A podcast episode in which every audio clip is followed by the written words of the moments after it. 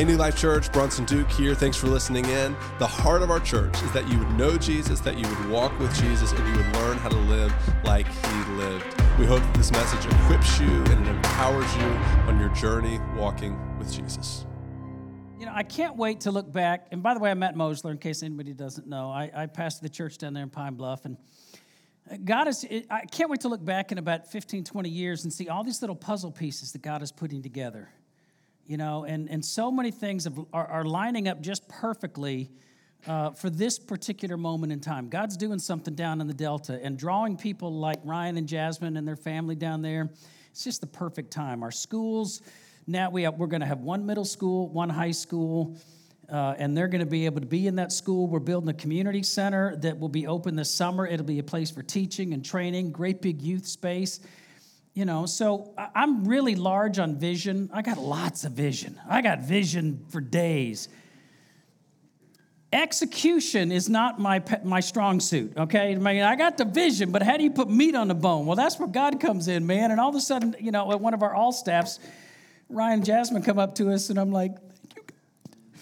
So it's just perfect. Good morning, everybody. How's everybody doing today? Um, I cannot wait. I'm so excited to be here. I love this church. I, I kind of consider of all of our churches that we have in New Life, this is our sister church. You, we're, we're, we, are, we have much more in common with, with this downtown campus than any other church we have. I love being here, but I, I tell you, I hate being away from my church. I hate being away from. I just love my church, love my people. Um, but it's so good to be here, and um, and I know we're dedicating some babies a little bit later on this morning. So, and I saw a little, a bunch of babies coming in here. It's a great time, you young parents. It's wonderful. But I will tell you, I know you're not sleeping, uh, but it's still a great time. And and I will encourage you with this little tidbit here: don't kill your children because better ones are coming. I'm now a grandparent. All right. Let me let me show you a picture. Of my, can I show you a picture of my grandkids? All right. So here's one of them right here. Do we have these pictures? Do we get them up? Oh, yeah, there's, there's, look, she's already doing the little girl pose, you know.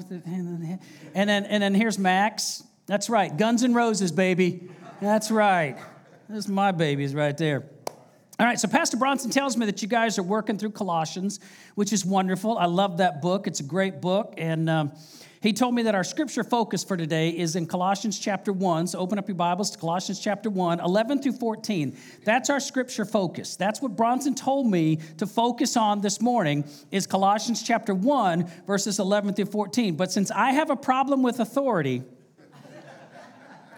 we're going to we're going to get there all right? But uh, but uh, colossians chapter 1 11 through 14 so before we get there i want to ask you a few questions so i can kind of take a, a, temperature of the room. How many of you guys have ever felt unfulfilled in your christian life? Raise your hand. Let me see. All right. How many of you have ever been frustrated with your walk in christ and wondered why it seems so tedious Anybody? Have, eh, I mean, has anybody ever wondered, surely this can't be the life that God created me to live? Anybody else ever asked that question? Okay, good, because I, I didn't want to be the only one. All right, and, and, and, and this passage of scripture, I think, is really going to help us out uh, before we get out of here today. So let's pray. Father, we love you. We thank you so much for this church, what you're doing for this community. God, I know that you love this community and you love this church. Lord, I pray that you be with us right now. Uh, open up our hearts, our ears, our minds. Help us to lower uh, some of those walls that we have right now so that we can receive this word and help it to grow and prosper and bear much fruit in Jesus' name. And in all God's people say, Amen. amen and amen. All right, so we're in Colossians chapter 1. We're going to get to verse 11, but we're going to start with verse 9. All right, and this is what it says. Paul says to this church at Colossae, he says, For this reason, also, since the day we heard of it, we've not ceased to pray for you. All right, now let, let me tell you how I read the Bible, because I'm not, I'm not very smart. I was, I was trained as a reporter. Okay, so what I do as a reporter, and for those of you who don't know, I was on television for about 30 years, so I'm very famous, number one. but number two, as a reporter, I'm very cynical. Okay, just because you tell me something doesn't mean I'm to believe it. So I ask a lot of questions of, of people that I meet and situations I meet, but even when I read the Bible, I ask a lot of questions. I want to be able to understand what I'm reading and have it make sense to me so that I can explain it to other people that I come into contact with. So in this case, when I read something like this, where Paul says, for this reason, I want to know what's the reason. All right? I'm not just going to read through it so I get to the next verse. What's why what did Paul hear about the Colossians? Well, if you back up to verse 4 of Colossians chapter 1, you read this. We heard of your faith in Christ and the love which you have for all the saints because of the hope laid up for you in heaven. That means that this church was famous. They were notable for their belief in Jesus Christ which overflowed into the way they served other people. And they did all that because of the hope and the security they had in the promises of God, that God had a purpose and a plan for their life, not just in heaven, but right here on earth. And so, this church that Paul is writing to, they weren't just reading the word, y'all. They, they, they, weren't just studying the word. They weren't just socially posting the word. Man, they were taking what they were learning and they were putting it to work right? Their faith in Jesus Christ overflowed into the love they had for other people, which was empowered by the hope that they had in the promises of God. And you know what happened? Look at verse 6. The word of truth was constantly bearing fruit and increasing in their life. And their life became more joyful, it became more purposeful, it became more meaningful, more fruitful, and the fruit just kept on multiplying. And other people were taking notice. Other people were looking at this church saying, man, that's a different kind of church. It was just as Jesus instructed on the Sermon on the Mount, where he said, Let your light shine. Whose light? Your light. Let your light shine before men in such a way that they can see your good works and glorify their Father in heaven. I mean, y'all, this is what happens when we share, when we give, when we serve others, when we shine. Other people begin to take notice and God gets the glory. Now, when we serve ourselves, when we focus our gifts and our talents and our treasures inward rather than outward, we may get a little bit of something, something. We may get a little bit of glory. We may get a little reward from that, but it's an empty satisfaction, right? It's kind of like sending yourself flowers at work. You know? Anybody ever done that, by the way? All right, don't a minute. All right. Send yourself, I mean, it looks really romantic to everybody else in the office, but you know the truth you know, and, and you know the illusion stops as soon as you as you leave work. But these Colossians believers, y'all, they were doing it right. Man, they, they were they were in the word, they were studying the word, they were applying the word by serving and loving on other people, they were glorifying God. It sounds like the church at Colossae was rolling, right? So then why does this compel Paul if he knows this church is doing it right, why does this compel Paul and the boys to start praying for these believers? This is very interesting to me. Look at verse 9. We've not ceased to pray for you and to ask that you be filled with the knowledge of his will in all spiritual wisdom and understanding, so that, it's a great phrase, so that you will walk in a manner worthy of the Lord. All right, this is about to get really good. Hang with me. These church folk wanted to help people. They wanted to serve people. They wanted to give to other people. They wanted to walk in a manner worthy of the Lord. But Paul knew Satan is really tricky. All right? And, and, and especially if you're a new believer, if you, if you just come to know the Lord, it can be tricky because once you get saved and the, and the Holy Spirit fills you with the light of Christ, and you have this strong desire within you to help people and to serve people and well, then the question becomes how do I do that? What does that look like? I mean, some of us didn't grow up in church, right? And we haven't the foggiest idea of what a Christian is supposed to look like. What are Christians supposed to do? How are Christians supposed to act? What do I do with this fire that's inside of me? And so, what we do, especially as new believers, we look around at what everybody else is doing. We see other people serving, we see other people doing, we see other people giving, and we figure, I'll just do that. And that's not a bad thing. Look, it's, we do need to surround ourselves with like minded believers. We, we do need to have mentors in our life. We do need to, to be involved in life groups and be involved in serve groups. We've got to surround ourselves with with fellow believers. We need to be in unity with other believers. But it's really important to understand that unity is not uniformity. All right, we, we each have a calling. Everybody in this room, the, the Bible says the body, you were the body, is fitted and held together by that which every joint supplies. Everybody in this room has a joint. That didn't come out right. Everybody in this room, well, maybe it's true. I don't know. I mean, I, downtown rolls differently. Well, that didn't come out right either. So, everybody has a purpose, everybody has a calling, everybody has a mission. Eh, and so, what Paul is doing here, he says, the manner in which you have been called to love and serve and give may be totally different than the manner in which I've been called to love and serve and give. And if you try to serve God my way instead of the, the manner in which God's called you to do, it's to frustrate you, man. And so, what Paul is doing here for these Colossians Christians, the church is rolling, remember? He's praying that they would grow in the knowledge of God's will for their lives, not their own wills. Okay, not everybody is called to Pine Bluff, only the godly people. right? Not everybody's called to do what I'm called to do. So, so Paul is praying for them that they will grow in the knowledge of God's will for their lives. Now, here's how Paul did that. All right, Apostle Paul wrote a lot of letters. He wrote a letter very similar to the church at Philippi that he wrote to the church at Colossae. And this is what he explained in the book of Philippians that his daily routine, this was Paul's daily routine in life. He says this in verse 12 I press on every single day that I may lay hold of that for which I was laid hold of by Christ Jesus. In other words, Paul knew that Jesus took hold of him and wove him together in his mother's womb and gave him all the gifts and the talents and abilities that he possessed, just as he's done for each and every one of us. And he did all of those things in your life for that. That purpose, that plan, that mission, that calling. And Paul's constantly daily pursuit was to get closer and closer and closer to that. So, did he ever make it? Take a look at the next verse, Philippians 3:13. He says, "I don't regard myself as having taken hold of it yet." What? This is Paul. But one thing I do, I forget about what's behind me, and I keep reaching forward to what lies ahead. I press on toward the goal for the that, the prize of the upward call of God in Christ Jesus.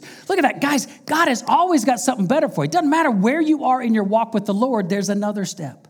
There's something deeper, there's something better, there's something richer in store for you as you continue to grow in Him in pursuit of your that. So the question is, what's your that? What is it that God has laid hold of you for? What, what is your that? I got no idea what your that is. That's between you and God. But I do know that your that is going to be different than my that. And you will never be satisfied in your walk with the Lord until you discover your that. Okay? Now you might in your as you walk out your faith, you might get close to it, okay? You might you might be able to do some really good things. You might be able to have some kind of impact, but it, it just won't scratch the itch. You know what I'm saying? It, it's, it, it won't fit just right. It'll feel like something's it's like a generic version of the real thing. It's like Dr. Thunder instead of Dr. Pepper, right? It's like Hydrox instead of Oreos, you know? It's like Tootie Fruities instead of Froot Loops. It's, it's just not quite right. And there's a whole bunch of folks in our churches today who are drinking Dr. Thunder and they're wondering what all the fuss is about. By the way, this is the Dr. Pepper and his drinking state I've ever lived in. Man, we go through to Dr. Pepper. You and I both know all of these people who've been drinking the Dr. Thunder over the years. If anybody ever grew up in church, you know these people. You know those people that, man, they be at church every Sunday, they go to both services. They go Sunday night, they go Wednesday night, they go any activity that's church, they are there. And they are the most miserable, unhappy, hypocritical people you've ever met. Anybody else Okay, you with me? We don't want to be a church like that. We don't want to be people like that. But have you ever wondered how those people got that way? Well, here's one reason they're trying to walk worthy of the Lord without the knowledge of His will for their life. Now, look back at Colossians chapter 1, verses 9. I promise we're going to get to verse 11. We have not ceased to pray for you, even though you're rocking and rolling, and to ask that you be filled with the knowledge of his will and all spiritual wisdom and understanding, so that you may walk in a manner worthy of the Lord. In other words, what Paul is saying is that this, the knowledge of his will, has got to come before that, which is your walk with the Lord. This always comes before that. You've, you've got to be able to stand before you can walk. You got to measure that wood before you cut it. You have to rinse those dishes before you put them in a dishwasher. I don't understand that either, but that's what my wife says, right? That's why we got a dishwasher. You got to rinse them. If, if you get them reversed, if you put the that before the this, you're going to be living somebody else's version of the Christian life. And the result is going to be that you'll be exhausted. I, I, have, I have a friend of mine who's a, a pastor, and he wrote this really interesting book called Be Real because fake is exhausting. Try, you know, you're trying to remember all of the rules of what a Christian's supposed to be like, all of the rituals that a Christian's supposed to do, how to walk and how to talk and where to step so that you don't make a mistake in your Christian life. And, and if, you, if your mindset is, it's just gonna wear you out, man. Trying to live somebody else's version of the Christian life will exhaust you. It, you will also become disillusioned because you'll begin to wonder where is all the love and the joy and the peace and the gentleness and the goodness and the kindness that the Bible talks about because I ain't feeling it. And I've been in church my whole life. You're going to become exhausted. You're going to become disillusioned. And finally, you're going to become self righteous. You know why? Because you're going to begin to judge other people because they're not living and serving and acting the way you think they need to live and serve and act. And that would not be a very fun church to be a part of. Some of us have been involved in those kind of churches. Now, the Apostle Paul the Apostle Paul could write this to the church, the Colossians Christians, because he knew exactly what he was talking about. Paul was a Pharisee. That's how he grew up, man. He grew up in this religious tradition, very self righteous person, full of rules and regulations and and, and the Christians around him, this new thing that was getting started around that time, these, these people were not doing it right. They, they were not worshiping God the way he thought they needed to worship God, so he judged them. He persecuted them. He locked them up. He tortured them, and eventually he put them to death. Paul was a terrorist. And then one day, on this road to Damascus, he's headed to Damascus to go torture some more Christians. He sees the light. Amazing grace. And he hears God say, Saul, Saul. That was his name before he got saved. Why are you persecuting me? It is hard for you to kick against the goads. Now, I know that sounds dirty, but a goad refers to an ox goad. It was this long stick with a very sharp point on the end that farmers used to get their oxen to plow in a certain direction. So if the ox in front of their cart was obstinate and didn't want to obey, they would buck and they would kick against that sharp stick and they would injure themselves. And so, what Paul is trying to say here if, if God has a purpose and a plan for your individual life, if you submit to Him and His will for your life, it's going to be marvelously productive and happy. But if you fight against the will of God, if you fight against the purpose of God, you're going to end up living a cheap imitation of the abundant life that God created you to live. And sometimes it might be painful. That is why Paul is praying for these Colossians Christians and us to make sure that we get our this before our that, the knowledge of his will before we try to live out our faith. And look at the benefits in Colossians chapter 1 verses 10 and 11 you'll be able to please Him in all respects. Your life will continue to bear fruit. You will increase in the knowledge of God and ultimately His will for your life. You will receive God's power to accomplish what He's called you to do. You will become more patient and friendly, you will become more joyful and grateful. Now, how good is that? Is that not the life that you want to live? Is that not the life that we're killing ourselves to find? So, how do we get it? How do we get our this before that? How do we get things back in the proper order? Again, you got to go back to the Apostle Paul. He writes another letter uh, to the church at Rome. All right, this is the book of Romans. This is what Paul says in Romans chapter 12, verses 1 and 2, and we'll close with this. Romans chapter 12, verses 1 and 2, this is what he says. Therefore, all right, there we go again. Cynical reporter. What's therefore, therefore? Therefore, what? Why did he put, anytime you see the word therefore in scripture, back up a few verses and you figure out what therefore is therefore. So if you back up just a couple of verses to Romans chapter 11, this is what Paul says. He says, From him and through him and to him are all things. How many things? All things. From him and through him and to him are all things. To him be the glory. Amen. How many things? Everything, as we say in Pine Bluff. God has all you need. God has all you want. God has all you desire. God is your all in all. He made you. He loves you. He's got a purpose and a plan for your life. That is what therefore is there for. So then back to verse one. Therefore, because from him and through him and to him are all things, I urge you, brothers and sisters, by the mercies of God, to present your body a living and holy sacrifice, acceptable to him, because that is how you worship God. If you want to know God's will for your life, if you want to get an idea of what your that is, the first thing you have to do every day of your life is remain humble before God. He is God, I'm not. That means I give my life to you, God. I, not my will, but your will, Lord. Your God, I'm not. That is a daily battle. That is a daily struggle. The Bible says God is opposed to the proud, He gives grace to the humble. And if I try to do what I think God's calling me to do, that's my pride exerting itself. I know better, God, what you have created me to do. And the Bible says God's actually actively working against you if you do that.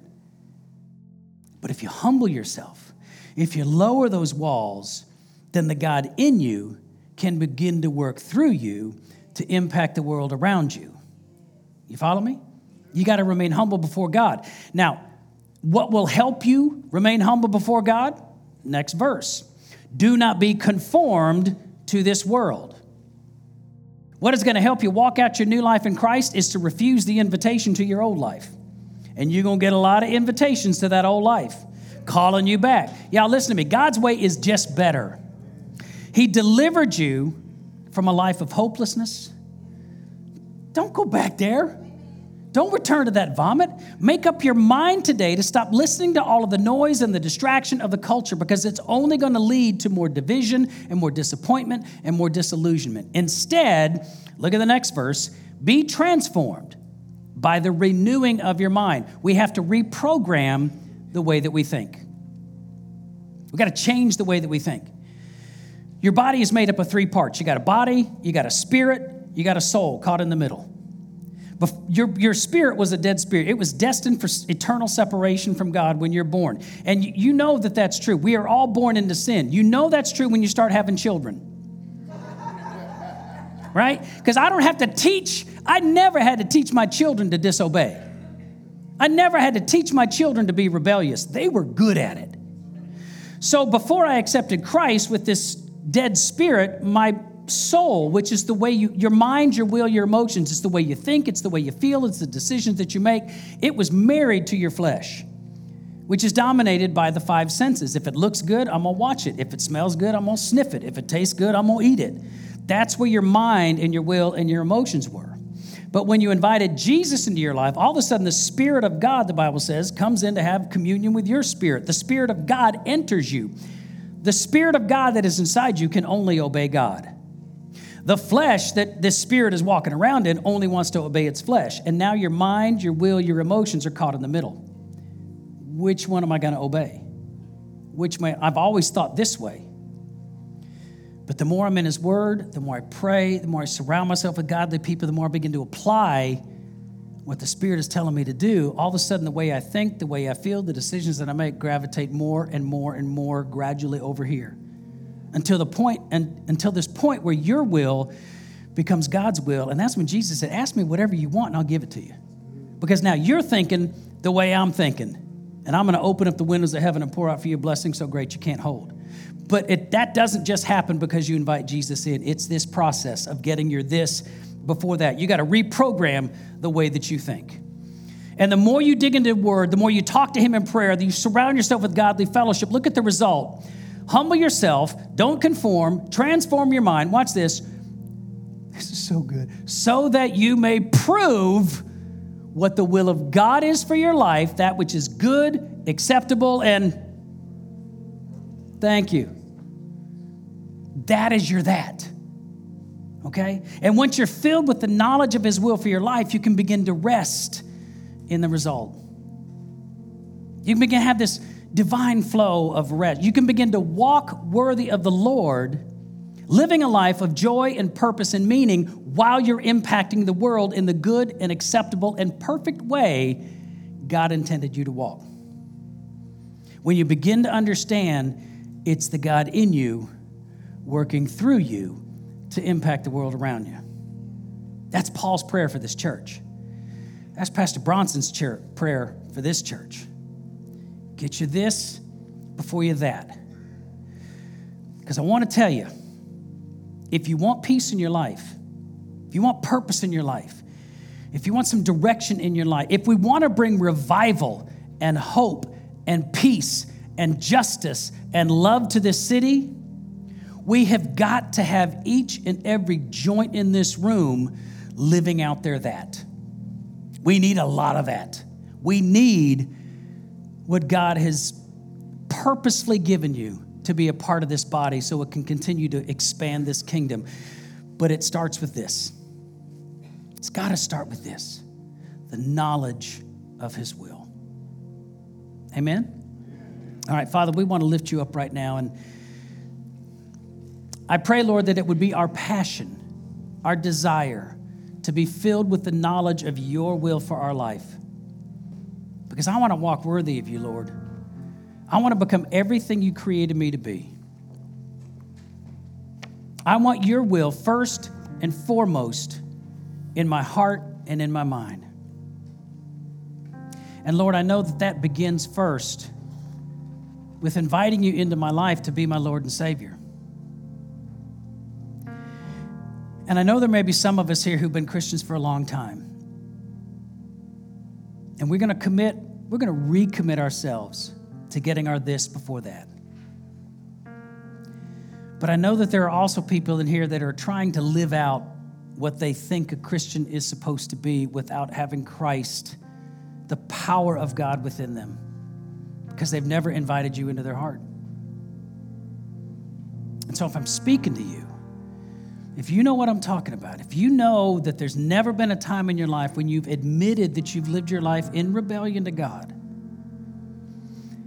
but you believe that Jesus died for you so that those sins could be forgiven, they could be separated as far as the east is from the west, but you've never invited him in to be the Lord of your life, I want to pray for you right now so that we can begin. We can begin to get our this before our that so that we can begin to live lives of purpose. So I'm talking to you, I want to I want to know who I'm praying for. So if I'm talking to anybody in this room who's never invited Jesus in, but you want to do it right now, let me see your hand. Just raise it up real high. One, two, three. Stick it up in the air. I see you in the back right there. See you over here on the right. Father, in Jesus' name, just pray this prayer with me. God, I thank you for loving me even when I was far away from you. Lord, I believe that you died on that cross for my sin, my rebellion,